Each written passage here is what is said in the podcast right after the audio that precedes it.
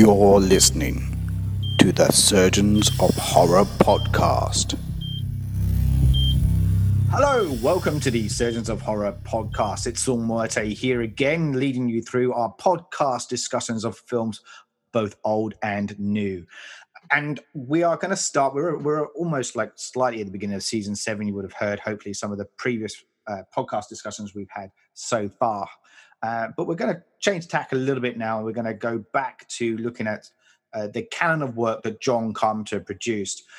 Avid listeners out there who followed us for a little while will know that when uh, we first started our podcast sessions, we uh, we started looking at his early work. We called it the early years, and basically we were looked at uh, the years starting with Dark Star and ending with the thing which was for in our point of view was like the, the big turning point in his his career. The next film that would follow up from that would be in 1983, and that's going to be the subject of this film now, which is Christine. And those that know Stephen King's work know that it was based on that book about the Plymouth Fury, bright red, that's uh, a little bit possessed, shall we say, and goes on a killing frenzy. And but we are going to be looking at the rest of uh, Carpenter's work throughout the rest of this season now. So uh, those that you're listening to us, this is where we're going to start looking through uh, some of his career. And if, if, we look back at the ones that we've discussed so far, this guy had a phenomenal uh, a hit rate. Um, you know, so like we mentioned Dark Star at the beginning, as we said, and then uh, he would then follow that up with Assault on Precinct 13 before his big, big breakout film, which was Halloween. Two years following that, he would do The Fog, and then literally the next year was Escape from New York. The next year was The Thing. The next year was Christine, which we're about to talk about. Then uh, Starman would follow the year after. Took a, took a two, he took a year break in 1985. We don't know what he was doing, but he took a year out before he then came back and did Big Trouble in Little China. Following year, he did Prince of Darkness and then he did They Live, and that rounds out the 1980s. So like he was he was churning some good stuff out here. So we're going to be looking at those core films, but we're even going to push further, and we're going to go up right to his last film, which is called The Ward. And uh, we hope that you enjoy the discussions we go along the way. Those that are new to the scene and want to know what Surgeons of Horror is all about, essentially, like as I said, we we dissect and discuss these films, and we're using John Carpenter's uh, work as our uh, driving force through this particular season to discuss his work. But essentially, that's what we do. We, we, we look at the films one by one in each episode. We dissect and discuss them, and uh, we talk about uh, nostalgic element, um, where we were when we first watched the film, what we felt was good at the time, um, and whether that still sits with us. And then when we've kind of talked about the narrative and the little kind of key points that have happened throughout the film that still register, uh, we kind of have a look at whether or not we think the film still strong still stands strong today and whether we would recommend it to a modern film going audience. That's us. That's the size of us surgeons of horror. So uh, without further ado as i said i'm your lead surgeon for the podcast and i'm going to have somebody alongside me at the moment who will talk through this particular film of christine. And that's none other than watch it wombats nick alford. And i'd like to welcome him back to the fray in order to discuss these films. Thanks for coming aboard. But I should mention, watch it Wombat. So you're, you're, you're, that's your baby. That's what you live and breathe. And that part of that is that you kind of uh, post a lot of mini reviews around not just films but shows, and it's not just horror. It's across the board of of um, of entertainment. And you have a few other kind of off offsiders as well with Play at Wombat and things like that, where you look at the gaming circuit too. So welcome on board, and it's good to have you. Thank you. For this one. Always great to be here, mate. Always good, good for a chat. Yeah, good, good. Looking forward to, uh, as always, getting stuck in and reliving a few memories. Um, which hmm. is funny with this one, I don't have many, but um, okay. I have just finished watching it now, so I've got some very fresh memories um, cool. that you know we, we, can chat about. Yeah, so like like you you talked about how you had like lots of uh, fresh memories and things like that, and uh, and because you've just watched it, um, I, I always ask this to uh, uh my offsider is first before we kind of start dissecting the film or ripping apart and dissecting it and looking at the key points. Sometimes we don't go just purely on narrative. Sometimes we cherry pick those moments that stood out, and that tends to be the way that you and I work when we do our podcast. But yeah, from your uh, from your perspective, what like do you remember when you first watched it? Because you kind of just said then that you it's not you kind of were vaguely aware of it but it wasn't uh, one that was fresh in your mind. Yeah, I remember watching it um, relatively young. It's funny because Christine's actually my mum's name as well. okay. But um, yeah, I watched it quite young, and I don't remember. It's not there were any iconic moments that even stood out for me. Like yeah. on on when I was preparing to watch it, I was trying to think what I knew about the film. For me, it's kind of it was like watching it for the first time again a bit because I was aware of the characters, I was aware of what the car did. Um, but yeah, it's it's. Um, I think for me, I wasn't. I wasn't extremely excited to watch it. I'll be honest. Yeah. because for me, in my mind, it was just uh, okay. There's a car that goes around and kills people and, and sounds a little bit silly, which I think that's what I do remember as a kid thinking, okay, it's a killer car. That sounds a bit, you know, a little bit funny. Um, which I have, you know, sort of, a, well, kind of on subject is I, I have the same sort of feeling about Carrie. Like I remember seeing that oh, the original yeah. Version as a kid, but all I can really picture it to is just one film leading up, the film just leading up to one moment. You know, yes, getting, the end bit. Yeah. No, I, yeah, I don't want to spoil it if you haven't seen it. um, but yeah, the ending, which most people are familiar with. Yeah, yeah, um, for sure. And so that's kind of that for me. When I think of a film like that, it doesn't make me want to watch it again because it's just like, oh, it's just leading up to one moment. Okay, yeah, um, sure which which I kind of get with a lot of M Night Shyamalan movies. Like they are they are quite good films, you know, most yep. of them. Um, but you do feel like you're just waiting for that one sort of payoff. Yeah, uh, sure. Which means I probably need to watch Carrie again. But um, yeah, no, no, so, see, I I get I, I I think I get what you're saying with that, but my argument about Carrie is that it's it's a it's a lot of it's a like a big psychological uh journey that Carrie White goes through, and uh, and it's a huge gaslighting thing as well. Like her mum has yeah. led her to believe a certain way of life for so long, so that when she becomes a woman uh, for the first time, then her, her, whole world just shatters. It's like you know, uh, and obviously you throw in the, the fact that there's the, she has these supernatural abilities that get kind of uh, ignited in the process. Uh, that kind of lends weight to it. So I I have a lot of time for that. But having said that, I think that's stuff that I've come to appreciate over time when I on repeat viewing. I think I may have had a similar reaction when I first watched it, like that you were talking about for Carrie. With, with Chris, like, and I'm coming from a point of view because I absolutely devoured Stephen King books when I was young. Like, you know, I just, I, I just literally, you'd see me in, you know, with the Stephen King book all the time, a massive book collection um, of his work. You were that kid at school who had a book that's like you know the, the size, size of the Bible or pretty much. Yeah, yeah. That? Just like, yeah, that's it. I was like, there with like a, a wafer thin comic. that's that's that's pretty much the size of it. Yeah, I I just I, I just couldn't get enough. Like I I. I, and I loved like the summer holidays because that's when I could pick because Stephen King books are, are notoriously quite long, um, particularly like you know The Stand and things like that. But I I love the summer holidays because I knew I could pick up one, and I knew I there's a, a surefire job that I'd complete it before the end of the holidays.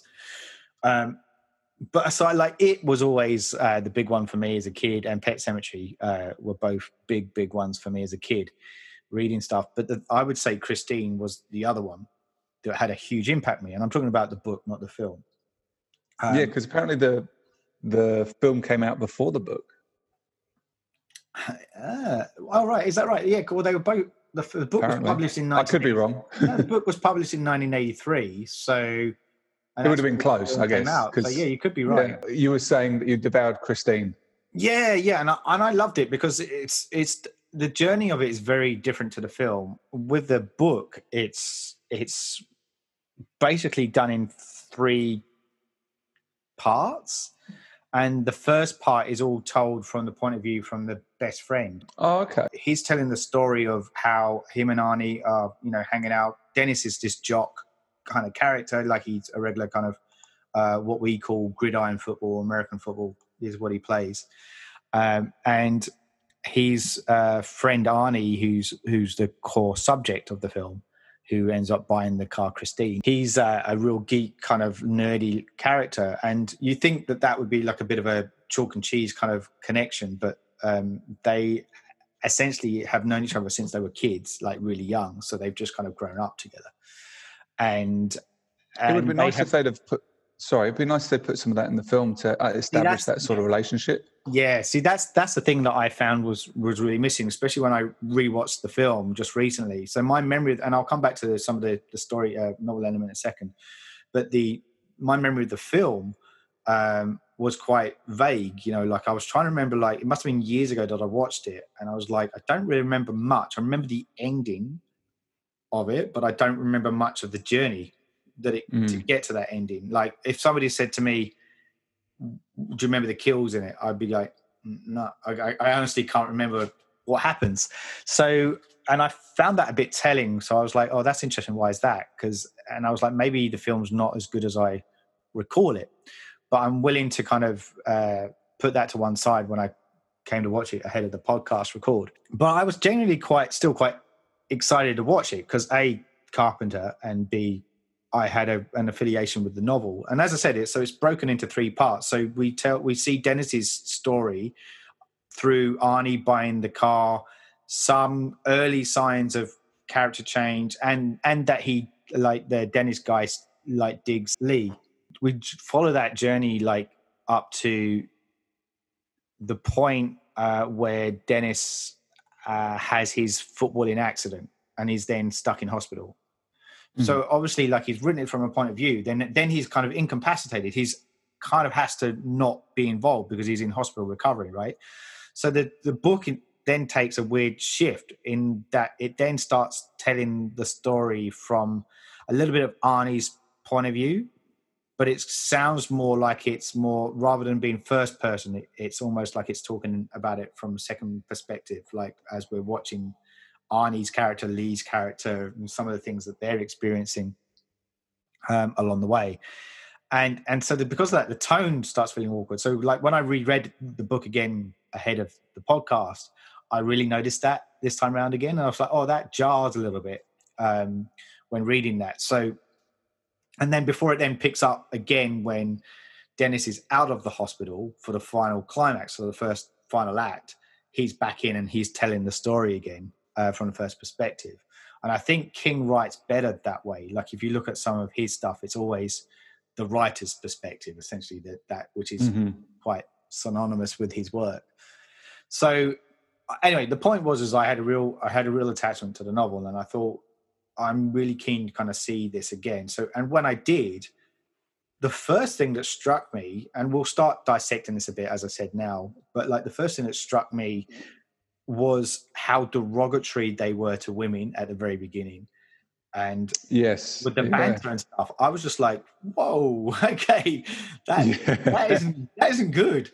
Um, and I was, and I had no, I had no idea that uh was that accepted at the time. I, I started really I kind of scrutinize it literally from that perspective, going, I feel uncomfortable with them really like being very kind of full on the way they're. I mean, we're not talking the way that like John Hughes would write, you know, like like we're talking like that, you know, the the uh, you know the eighties type kind of thing. Yeah, John Hughes was famous for being able to see things through teenagers' eyes and and capturing the way they talk.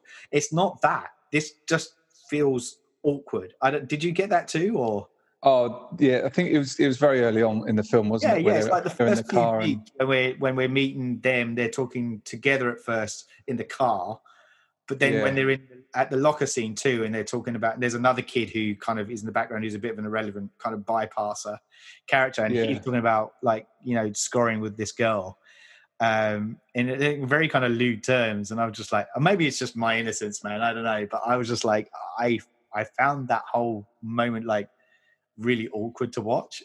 Um, and I, I don't know if they were trying to make it age it up a bit because apparently the, the story goes that it was to make it not PG because there's not much gore and blood and all, from a horror movie. It's pretty yeah. tame in that respect. They drop a lot of C bombs to help try and get the class up. Apparently, yeah, because there's there's way more C bombs for a film of that age is pretty rare, I think. Yeah, yeah, that's right. Yeah, that's right. Yeah, there is that, and that's the thing. I, I didn't look. I didn't mind it so much when Arnie turns, like when he starts showing characteristics that you know that obviously isn't him, like uh, wearing eyeshadow and stuff. Yeah, yeah. When he when he goes dark, you know, when he gets yeah, that's it. All, when he gets all emo and meta and yeah, yeah. Um, when he gets a cool new jacket. Yeah, yeah, yeah. That's right. And all of a sudden, he's he's a cool guy now. Uh, and doesn't need glasses for no reason. glasses anymore. Never need them. So, uh, so that struck me as as a bit as a bit of a yeah, a bit of a moment where I was like, yeah, I don't know.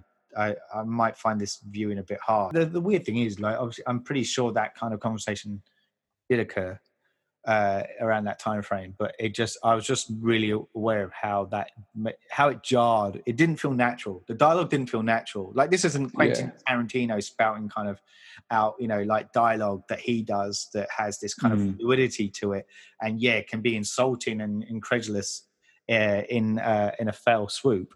It, it wasn't it wasn't like that. It just it just jarred, and so I was just like, oh, okay. If this is what the dialogue's going to be like, is this going to be a pretty rough journey. But it does as soon as the car element happens, that gets dropped, and so it it felt a bit more natural from that point onwards. But I just like, yeah, that's weird because I realized like um, the intro of the film obviously would kick off with bad to the bone and you know with the, the music and that's that's taken directly from King, who was known for in, uh, injecting uh, song lyrics uh, at the head of chapters of his books. And this particular uh, novel does that. Like at the beginning, there's always like these classic kind of 50s songs lyrics that are in, in the beginning of most of the chapters to kind of set the scene of, of where we're set. Yeah. But apparently, from what I read, the the actual conveyor scene of Christine getting built um, isn't actually in the book. Is that right? Yeah, it's not in the book. Yeah. Yeah.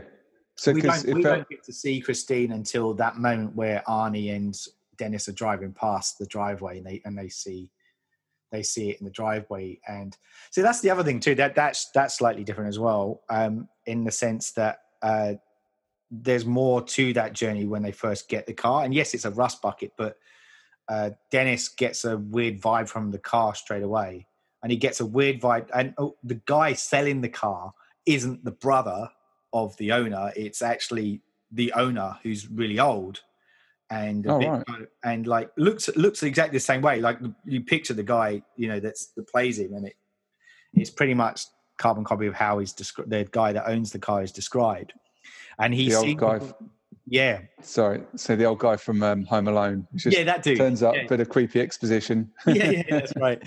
Uh, yeah, so he uh, he kind of looked a bit like that same guy, like, but like the story is, is the owner is the one that you know um, he's selling the car, and it and Dennis gets that weird vibe, like I don't, I don't, I don't trust the dude. He's a bit off, mm. and and what's more is the car. There's something about the car, like itself and like he's trying to convince Arnie not to buy the car, but Arnie just he has this moment where he's just instantly falls in love with the car, right? So he goes in the house, Arnie goes in the house to sign the papers, and at this point, Dennis is checking out the car, and he gets in the car, and he gets the feeling that there's a bad. It's just he can't quite put his name on it, but there's like a bad energy about it, and we don't get that part in the film. Like he he doesn't mm. have this kind of weird reaction, like a, as in like you know there's something uh, unsuitable about the car, other than the fact in the film it's just that it's a rust bucket, right? But they yeah, also have they also have a journey. Like they they uh, they take it, uh, they drive it back home, but it's like things like it breaks down halfway there, um, and they, there's a big scene where it's at, they have to park. It's parked outside this guy's house, and there's this moment where they have this interaction with this dude that's basically telling to fuck off off of his property with because there's rust buckets outside his house. So there's all this kind of interaction scene that happens, which is actually kind of cool. It was a cool scene in the book, but obviously to make weight to kind of keep the pace going with the film, it, they they cut that bit out. Cut that out, yeah. Um, but yeah, so like there's a there's a whole bit about it, like the struggle of him getting getting the car and then eventually and this uh, and the amount he puts in it into the car gets glossed over a lot in the film. Like they just because they kind of want to get to the point where it's evil, right? And it starts. Yeah. So, so a lot of that kind of natural uh, character building kind of stuff is is put to one side to get to, it. and I think that unfortunately, um, when watching the film again, like that is missing because we just mm. we're just going through the beats, right? And it doesn't doesn't quite connect. Uh, so that stood out for me. Um, I do quite like the way in the film compared to from what you're saying from the book that it is the brother because it kind of makes a little bit more sense. Like to me, anyway, in the fact that if Christine's owner was trying to sell her, she'd have something to say about that. And you know, I think there might, yeah, if but, I don't know if this is how it played out in the book, but then there'd be you'd be able, the owner would be able to offer more answers, whereas the guy's like, it was my brother's, you know, and he can then tell this story. Yeah, I, yeah, and so, so that's the thing because it takes a, like the possession part of it is a bit ambiguous, right? So it's like it's like yes, the car has its own entity, but in the uh, in the book, the the guy, the owner, he actually dies not long after selling the car. Right. And it's almost like he he uh, doesn't he realizes is that he's coming to his the end of his life and Christine's willing to let go of him because his right. body's not going to be able to maintain her for much longer and then it's almost she she possesses uh, Arnie in a way by luring him in. And there's a moment where in the cell itself of the car, uh, the guy Roland, he's he's he's there's a moment where he he seems or regretful as they drive off. It's like he he almost is crying at, at letting this thing go, and then he passes away. So they don't have the answers of when start things start kind of happening. They don't have those answers. So Dennis goes and tracks down the brother, and the brother then is the one that tells the story about how right Roland had a wife and they had a kid. The kid died outside the car. Um, well, was choking on a burger in the car. So again, like right, so and that does is history. That does happen again in the book with Leigh later on, and we see that in the film. But it makes sense in the book where it starts to happening because it's like it's something that she kind of manipulate and take control of mm. circumstances that happened within in the car, right? But that happened to their kid, Roland's kid, and then the wife can't bear it anymore, and she actually commits suicide in the car by gassing herself. So those kind of things are just it's just discussed about, but we get in the book you kind of get that told. Do you know what I mean? So there's yeah. there's a bit more history at play, and there's a lot more depth to it, and I'm and they have to. I get the understanding of the film, in that you have to kind of choose which moments to tell and not and sacrifice stuff in order to get the main gist of it across. But unfortunately, in the throes of this particular book, by removing those kind of deep layers, it becomes very surface, and so it doesn't, for me, doesn't connect as much as a result. And what's more, the added part of it is that it, whenever uh, Arnie is in the car, he's not possessed by Christine. He's possessed by Roland, the original owner of the car, who's died. Oh, is that why? Okay. So he then it starts exhibit characteristics of Roland when he's going around. So the moments where he starts being a bit of a dick, essentially, and being really pissy with with the Leigh character, are moments where he starts being possessed. And when Dennis finally comes out of hospital, he sees this whole personality change with his friend that wasn't mm. there before, and he starts to do a bit of private investigating. And as I said, that's what leads him to talk to the brother, and he gets to know a bit more about what's going on. Um, and realizes there's more to it than that. And it becomes a bit of more of a tragic story by the end of it because um, he realizes that he can't, there's no, he tries to be able to save his friend and hopes he can by confronting Christine at a time when he knows his friend's not going to be there. So if he can tackle, you know, like tackle Christine on head on, but the problem is, is that he does that and would I know I'm jumping to the end with the car being destroyed, but then he then hears um, how that same night his uh, Arnie and his mum are killed in a car accident in on the highway, and that's kind of told off off novel if that makes sense. We don't actually see that happen. He just hears about it and he's just like, "I've done all this." And I wasn't able to save my best friend anyway, you know. But yeah. hopefully, that's where the evil stops but then he te- then it cuts to the in the novel it cuts to the epilogue and he's older and he never settles down with leigh they, he mentions how they had a bit of a moment where they could have been an item but they kind of separated and went their own way she's now married and settled down and you know um, but he's always kind of drifted but then he's heard of like some weird newspaper stories of stuff about accidents happening, things like that, and it's leading back up to where Leigh is living. Now he's followed this trail. He's like, that can't be right. Don't tell me this is that she's It's not coming back. not dead. So it kind of leaves it really open with that, and it does that at the end of this film too. Like there's a heartbeat moment where you know the thing's uh, crushed up, kind of bit of metal, and then we see the uh, the bars start to kind of bend a little bit as if the end, like, is yeah. it is it going to start reforming again? So that is a nod to like is it actually dead or not? You know. But so there's Yeah, my point with that, and I, there was a lot of waffling around. But my point is, is there's a lot of differences that happen with the novel compared to the film, and things that had to be kind of, as I said, cut out, cut out the way in order to um, uh, hit the beats of the of of the film. So yeah, so it's an, it was an interesting journey watching it again, and I found that it didn't always connect, as I said, like the bit at the beginning jarred, and like to go back to the conveyor belt scene, um, which, as you quite rightly pointed out, isn't in the book. But it was a way for them to kind of say, "Yeah, this car's a bitch, right? It's going to be, it's it's got bad stuff, bad voodoo around it because we see it Yeah. kind of, you know, the hand, the bonnet shut down on the hand and break the guy's hand, and then we have the cigar chomping dude, and he ends up dying in the car um, at the beginning. So we have like two deaths really early on to just kind of really overemphasize the point that this car's not good; it's evil. And Um, that's it. And I think that's all part of them as well. Like I was saying before, to try and ramp up the the horror genre style of it, because otherwise, you know, otherwise just a car. You know, if you can have it two kills in the first, you know, few minutes of opening, then that's that's great. Yeah, yeah, pretty much. Um, and then, like, I guess, like, if we're looking at like, uh, the, the, there's the bully kind of thing. There's always bullies in Stephen King kind of uh, novels, and and in this one, there is there's one as well. Who's Um, like forty years old? In fact, most of the kids are like in their mid to late twenties. But this guy, the bully in this one's, I'm like, is, is that a teacher?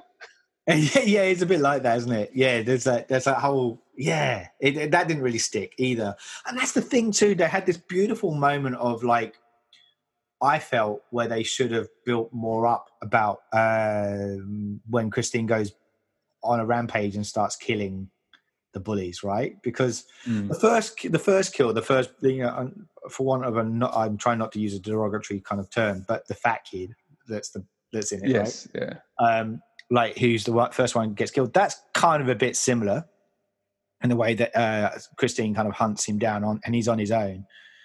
And, it, and That was a great kill, by the way. That yeah, really cool. yeah, with where it yeah, it traps him in the alleyway and, and it, it crushes itself in order to crush him. Yeah, That's so good.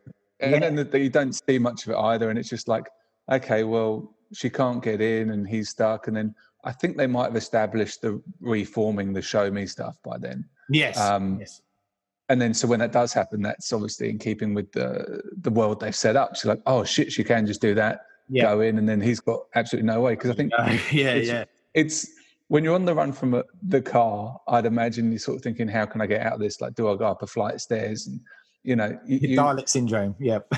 yeah, exactly. But you're also in that comfortable position where you're on the outside looking in, and I'm sure if you were being chased by something like that, you know, you would just want to run in the opposite direction. Yeah, you wouldn't yeah. have time to think, you know, as as laterally as we would maybe. And then that's why when he gets yeah. cornered, it, it's really good. Like he's sat there trapped, and then even, you know, um, when he's cornered, he pulls out his knife, I think, and he's trying to trying to take it on. Yeah, yeah, Um, yeah, yeah, yeah. That's right. Good luck with that. There's a yeah, because and that and that's and I like that. I did like that scene in the film as well. I thought it I thought it was good. And I think like what we uh, probably what we should talk about next though, and I kind of um, need to jump back a little bit because we we've been talking about obviously how Christine's chasing the uh, the bullies down, but prior to that, there's there's a scene where.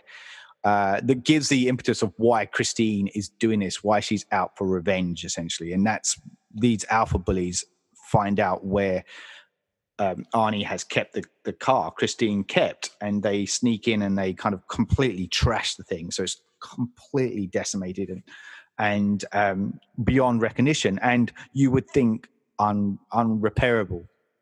But this is where, uh, and I'm not sure if we discussed this yet or not, but like this is where we see uh, the entity or whatever it is that's possessing the the car, Christine, bring life back into it again by remorphing uh, back and shaping into this kind of pristine car again. And this is a, a, a, nod to the the special effects that's involved in this, and it's probably one of the big standout moments. And I know that you had something to comment on that as well, Nick.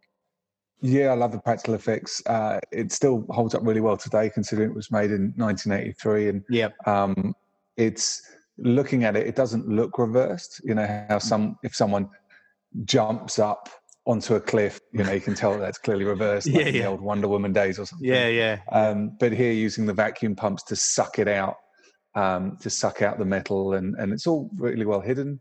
Yep. Um, all the equipment in there, and uh, yeah, I just think it looks really. And it, it shows the indestructible nature and just how pristine Christine can return to. Yeah. Um, which makes that sort of unstoppable force. Um, but yeah, and and uh, also, you know, with practical effects as well, when um, with the bullies, when, when Christine's chasing the head bully and, and the yeah. car's on bloody fire. Yeah, um, yeah, yeah. Still yeah. look at that today and going, that's still amazing imagery, like the glow on the guy being chased. Yeah. And the fact it's just a car on fire at night. Yeah. It's just as if it was as if it wasn't scared enough, you know, the car's on fire. That, yeah. that sort of adds to it. And then well, like the revving uh, of the engine. That's it. Well, Radiohead once did a nod to it back in the day with the, yes. their video of Karma Police, which the whole video yeah, is just the car on fire, essentially chasing um, this dude down the street. Um, oh, well, no, he's chasing him first and then it gets on fire. But anyway, so there's lots of references, uh, um, is my point, that's been made since then or nods to that particular moment. And it's a great scene. Like the moment where it, like, you know, it, it Christine, I'm talking about, finds the bullies. It's at a gas station as initially. Um, and this is where it then kind of just plows into uh, the actual gas station building, knocking down one of the one of the bullies, killing him instantly. By the way, that bully is the guy that was in Ghostbusters with the couple of wavy lines moment. It, yeah. um, which, love the afro. Yeah, love, love the afro. That guy's a legend.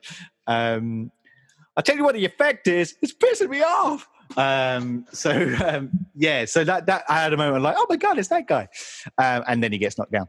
Uh, and then there's another dude that works at the gas station as well, and he, uh, excuse me, and he's uh, he. Uh, oh, no, sorry. There's a. This is where the um, the gas pump comes out, doesn't it? And this is the whole reason it kind of ignites on fire, and he gets killed in there too, where the whole gas station erupts and um, and blows up but not without Christine managing to get out still on fire. And then we get, like you said, that moment where he just chases after the uh, the alpha bully. And one bit I really love in that scene is is there's a bit with the audio where you just all you're hearing is the uh, the bully as he's running along out of breath, like this kind of panting mm. kind of sound, and it's it's a real kind of eerie moment. Before then, obviously Christine catches up with him and just completely knocks him over and kills him it's a it's a it's a good scene. yeah, it, it's great, and um, yeah, because I was wondering about the the reason for the other guy being in there if he served any purpose, like not being part of the initial gang. From yeah, what I could tell. Mm. Um, and yeah, you get more of a sense of Christine's indestructible nature because we've already seen the uh, the larger bully, shall we, getting crushed in the alleyway. You realise, okay, well, she is indestructible and she can, you know, start putting herself back together. Um, you know nothing can really stop her at this point. No no that's exactly right that's exactly right.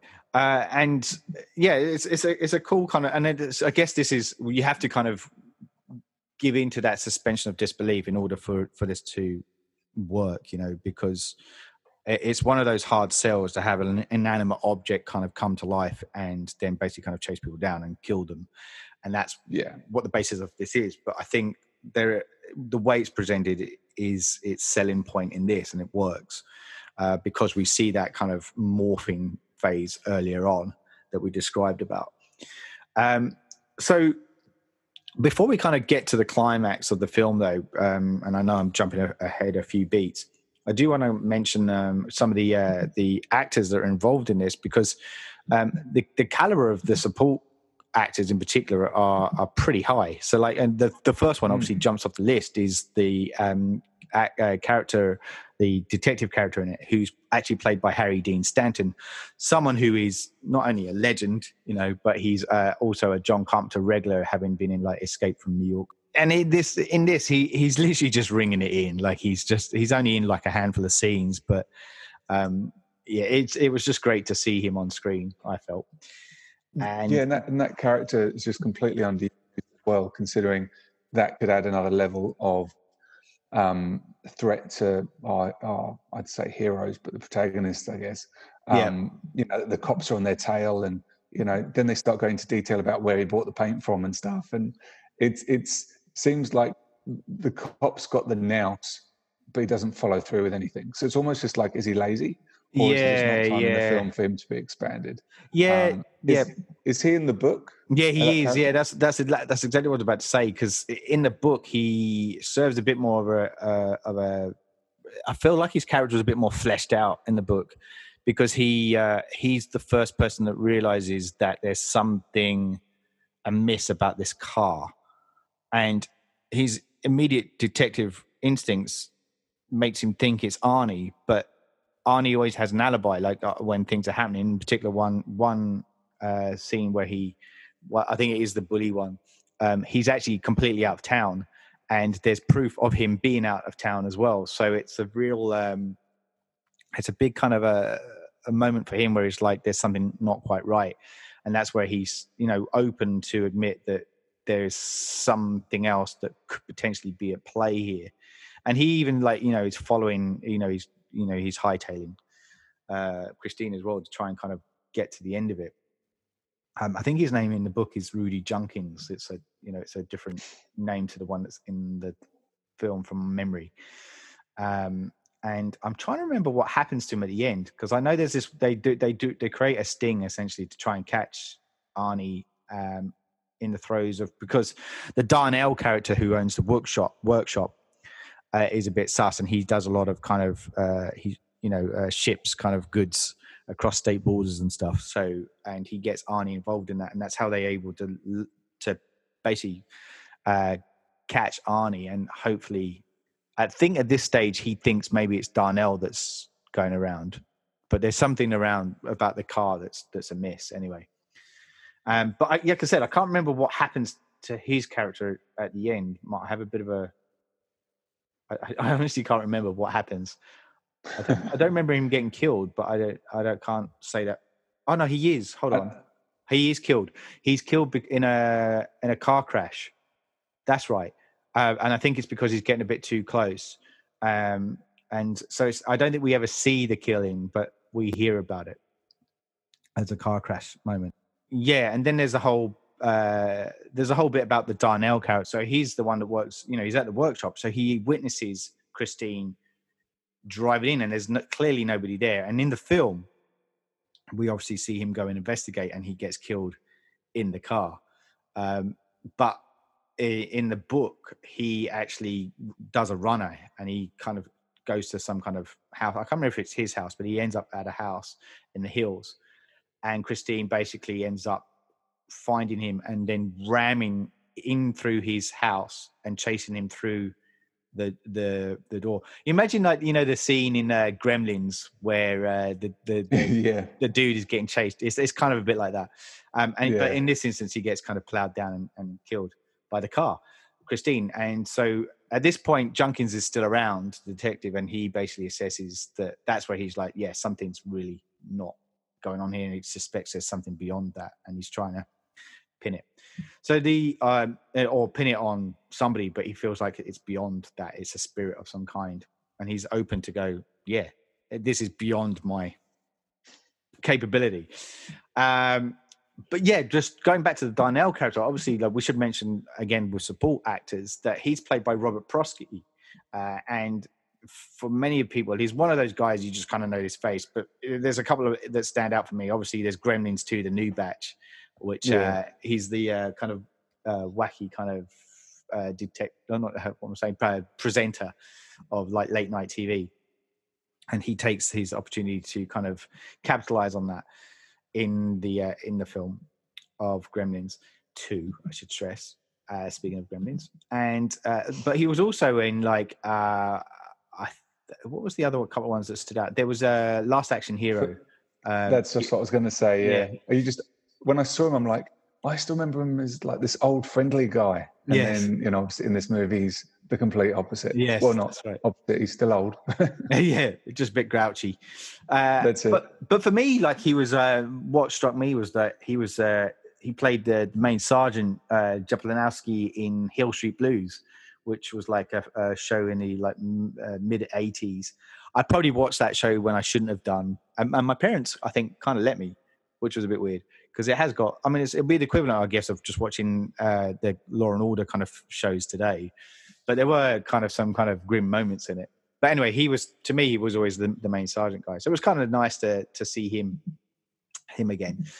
And and obviously the last person we should mention is uh, Kelly Preston, who um, unfortunately kind of passed away this year. Um, Yeah. she's the uh, kind of like uh, bubblegum kind of girlfriend of uh, Arnie's, uh, not Arnie's character, of um, Dennis's character early on.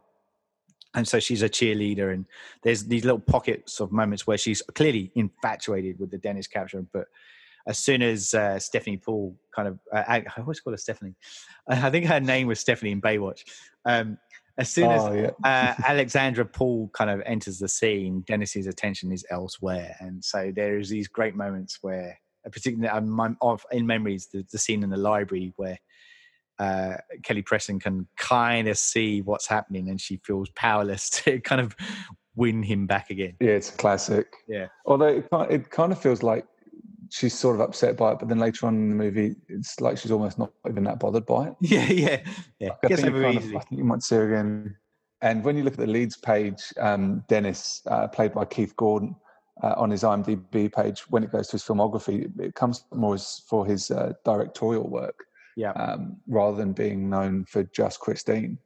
And I think it's the same with uh, John Stockwell, who plays Dennis. yes, Um, you know, he's directed a few films since then. Nothing particularly great when you're looking at a, a CV that includes Blue Crush and Into the Blue and those sort of things. Um, but Blue- hey, look, he's directed more films than we have. So Uh, true, true, very true.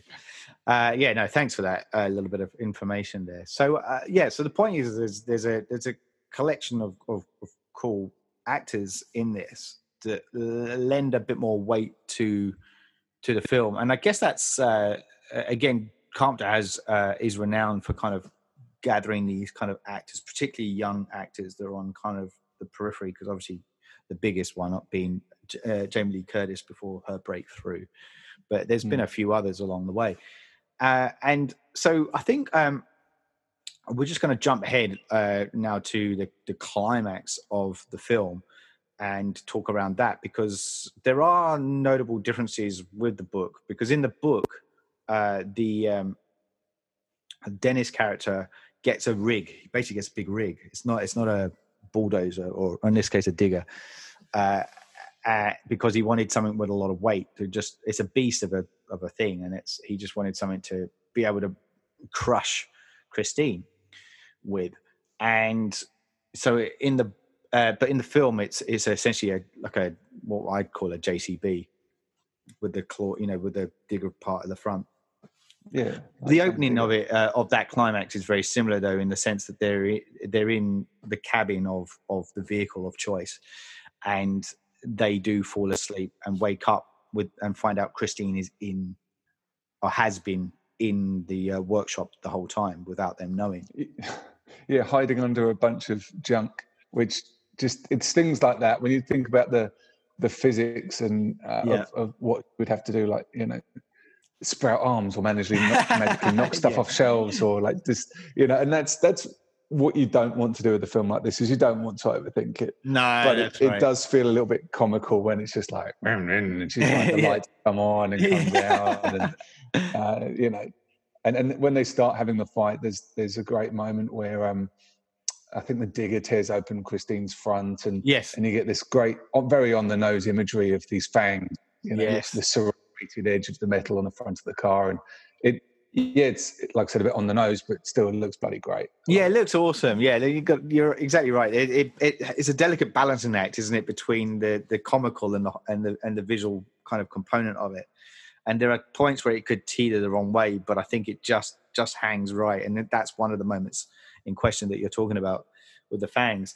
Um, and there's similar similarities in it, like uh, you know, like the, bit where Christine presents herself is when Leigh uh, has come out of the cabin of the of the digger, and she's going to make her way to the office. For some reason, I can't remember why she does it, but she does, and that's where it presents itself. So she's out in the open, and then that's when it goes in to try and attack her. So she does a lot of cartwheeling around, trying to get away, and then we have Dennis trying to at the same time crush the thing, but he's still got a gammy leg, you know, like he's been, you know, just mm. less we forget, like he's fucked his leg up. So he's finding it hard to press down on the clutch in particular to get the thing going, um, and he's in a lot of pain. So there's moments where that is coming about, and somehow Leigh ends up getting into the office space where Darnell used to work. Uh, which is kind of like one of those open, you know, offices where you've got windows going around the outside, so you can look in, and equally he could look out onto the shop floor and see what's going similar on. Similar to the film, similar to that. Yeah, exactly, similar yeah. to the film. Yeah, very much so. Um, but the difference here is like the big, big difference, I should say, is that in the film we see uh, d- um, Arnie actually behind the wheel driving Christine, but in the book that isn't the case. Arnie isn't even there. He's on a like a he's gone on a road trip with his his um, mum, I think, so he's out of the scene, and this is a deliberate ploy on the part of Dennis because he wanted to make sure Arnie was out of the picture to confront Christine head on. Mm-hmm. And obviously, in, in the in the film, that's not the case. We see a fully possessed up uh, Arnie behind the wheel, and he tries to mow down um, Leigh uh, by crashing into the office. But in doing so, he's then thrown through the windscreen and then lands on a shard of glass, basically kind of yeah, puncturing his well, I presume he's some some vital organ, something anyway, important. Yeah, yeah. that uh, brings and about his uh, his demise, uh, which is a weird jump moment. scare. Yeah, he sort of yeah, just yeah. tries to sort of grab her, but it looked like he's supposed to be cuddling her because this is like his moment of redemption or something, or you know, where he he then becomes unpossessed or something. Um, yeah, it's it's a weird one because, like I said, and I'll get to the difference in the book in a bit, but just just touching base still on what happens in the film is because within that moment, then Christine, you you wonder the the reason why Christine would allow that to happen, that scenario to unfold, to s- separate herself from the entity that is inside Arnie or has possessed him. Mm because obviously I think I mentioned earlier, like in the book, he's possessed by Roland LeBay, the previous owner who had died. So there is a deliberate separation anyway, but in the film they don't. They combine the the two, uh, and so by doing that, and then when Christine reverses back out again, you're kind of like, what?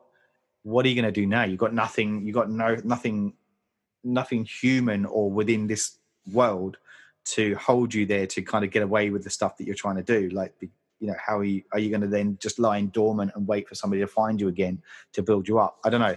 It just seemed like a bit of an odd odd choice to make. Yeah because there, there was no in the film definitely there's no turning point where you know maybe um, he would have uh, turned against christine and that would have given her reason to to kill yeah. him it's just like everything she's winning everything's going about normal then maybe she's just done with it. Yeah, like so, like with this ending though, like he's he's really um and the funny bit with him, the car pulling away, and there's a I think the song that's played is over the top is called "Pledging My Love" or something, which yeah, a bit of a swan song kind of devotion to Arnie. Um, yeah, which is a bit tongue in cheek in itself. It is very much so, but it's it's kind of fun and yeah. you know they they do that throughout the film with a lot of the music but i think that's right um, which is in the book too. There's there's lots of pop uh culture references. The um but then right at the very end like so the, the, the basically to kind of round up the, the, very end of this film we get the kind of climax between the, the basically the digger and christine and and dennis just basically ends up decimating christine once again and crushing her with the digger driving over it. Basically unrecognizable. And then we get the very very kind of last shot of um but they think it's all over and we get the last shot of leigh and dennis and the cop harry dean's back back again. Um and they oh, yes, yeah. so presented with the cube you know of the yeah. squash, squash cube of christine. And they it hangs on that, and then we get that kind of one lingering shot where you kind of see a little bit of I think it's the bumper that's still kind of prominent, and it kind of vibrates a little bit, so you kind of get this impression of that. Oh, is it actually all over or not? Uh, and you have the great audio cue of you know the radio still going inside, but it's just a guy walking past the ghetto blaster. Yeah, yeah, that's so, right. You know, it, it's definitely not hundred percent straight. You know, there's a little bit of comedy yeah. thrown in there. There is well. a bit. There is a bit. That's right. So, like the, the key thing here, though, like, is that touches on what happens in the novel. And to go back to what I was saying about Arnie's character, is that he his character actually gets killed off off screen, so to speak, off page. We don't actually see mm. his death. Like, so uh, there's a moment where, like, so Dennis has gone through all this ordeal to destroy the car to try and save the soul of his best friend but it's of no use because he finds out that both he's Den- uh, both Arnie and Arnie's mum are killed in a car accident. Uh, so it's almost hinting that maybe Roland LeBay kind of did this just prior to Christine's demise. So, um, so Roland being the previous owner of the car. Oh, I, yeah, because because I mean, he's the one that's possessed Arnie. You know, so there's this one moment where he, they reckon. So it's hinting that he was able to perform that before before this all kind of transpired. So Arnie's dead, like he's killed off. Yeah. So it's kind of deliberately left open. And that's what that last scene is a nod to in the film. Uh, okay. with that, those kind of last moments. So yeah, that that's kind of the end of the film. That's how it kind of uh, it bows out. Um, so I always ask this mm-hmm. of my co-hosts about whether or not it stands up as a film first and foremost. Um, so where where do you kind of rate this as a film? Do you what, what are your thoughts as it as a as it is today? I definitely liked it way more than I thought I would. Yeah. Because um, the problem I have going to a movie like this is I still remember the the one scene or or the one thing about it, and I feel like everything's leading up to that point. And yeah, but yeah, with this this one, um, it was great because I I thought it would be a bit more farcical, a bit more um, tongue in cheek, and it yep. kind of was, but it also wasn't an outright horror either way. So it's the, the way I think about what makes it a good film is would I want to rush back and watch it again? This one, yeah, yeah. not particularly. I feel like I've ticked it off the box. It's great. Um, and also, if I had to recommend it, I'd be hard pushed on who I'd recommend it to. Yes, um, because it's it's not really an outright comedy. It's definitely not really a horror. Um, you know, like the same before. They just throw in a few swear words to try and bump it up because there's not a lot of gore. Or, yeah, yeah. Or any anything even particularly scary about it. Like it, it's very obviously intimidating when you hear the, the car revving and the engines, you know, and the car's coming towards you. But yeah, um, for me, yeah, I definitely actually enjoyed it way more than I thought, and mm-hmm. um, it's it's that's a good thing with going back and watching Carpenter when he does um, films with amazing practical effects, is you can yeah, still look yeah. at that and go, "Wow, that's incredible. I know how they do it, but it still looks incredible. Yeah, yeah, I agree with that, and I think I think the, the effects kind of helps this film. But I, I do have this thing, and I'm, I am going to be doing this because um, just to recap what I was saying at the very beginning of the podcast is that we're now looking at basically the latter end of Carpenter's work, starting with Christine. So we've done his previous films, uh, but it's like you were saying, like you know, he's done so many great films, but I wouldn't necessarily, if somebody said to me, recommend a John Carpenter film, I wouldn't automatically go and say Christine off the bat. Mm. Right? So,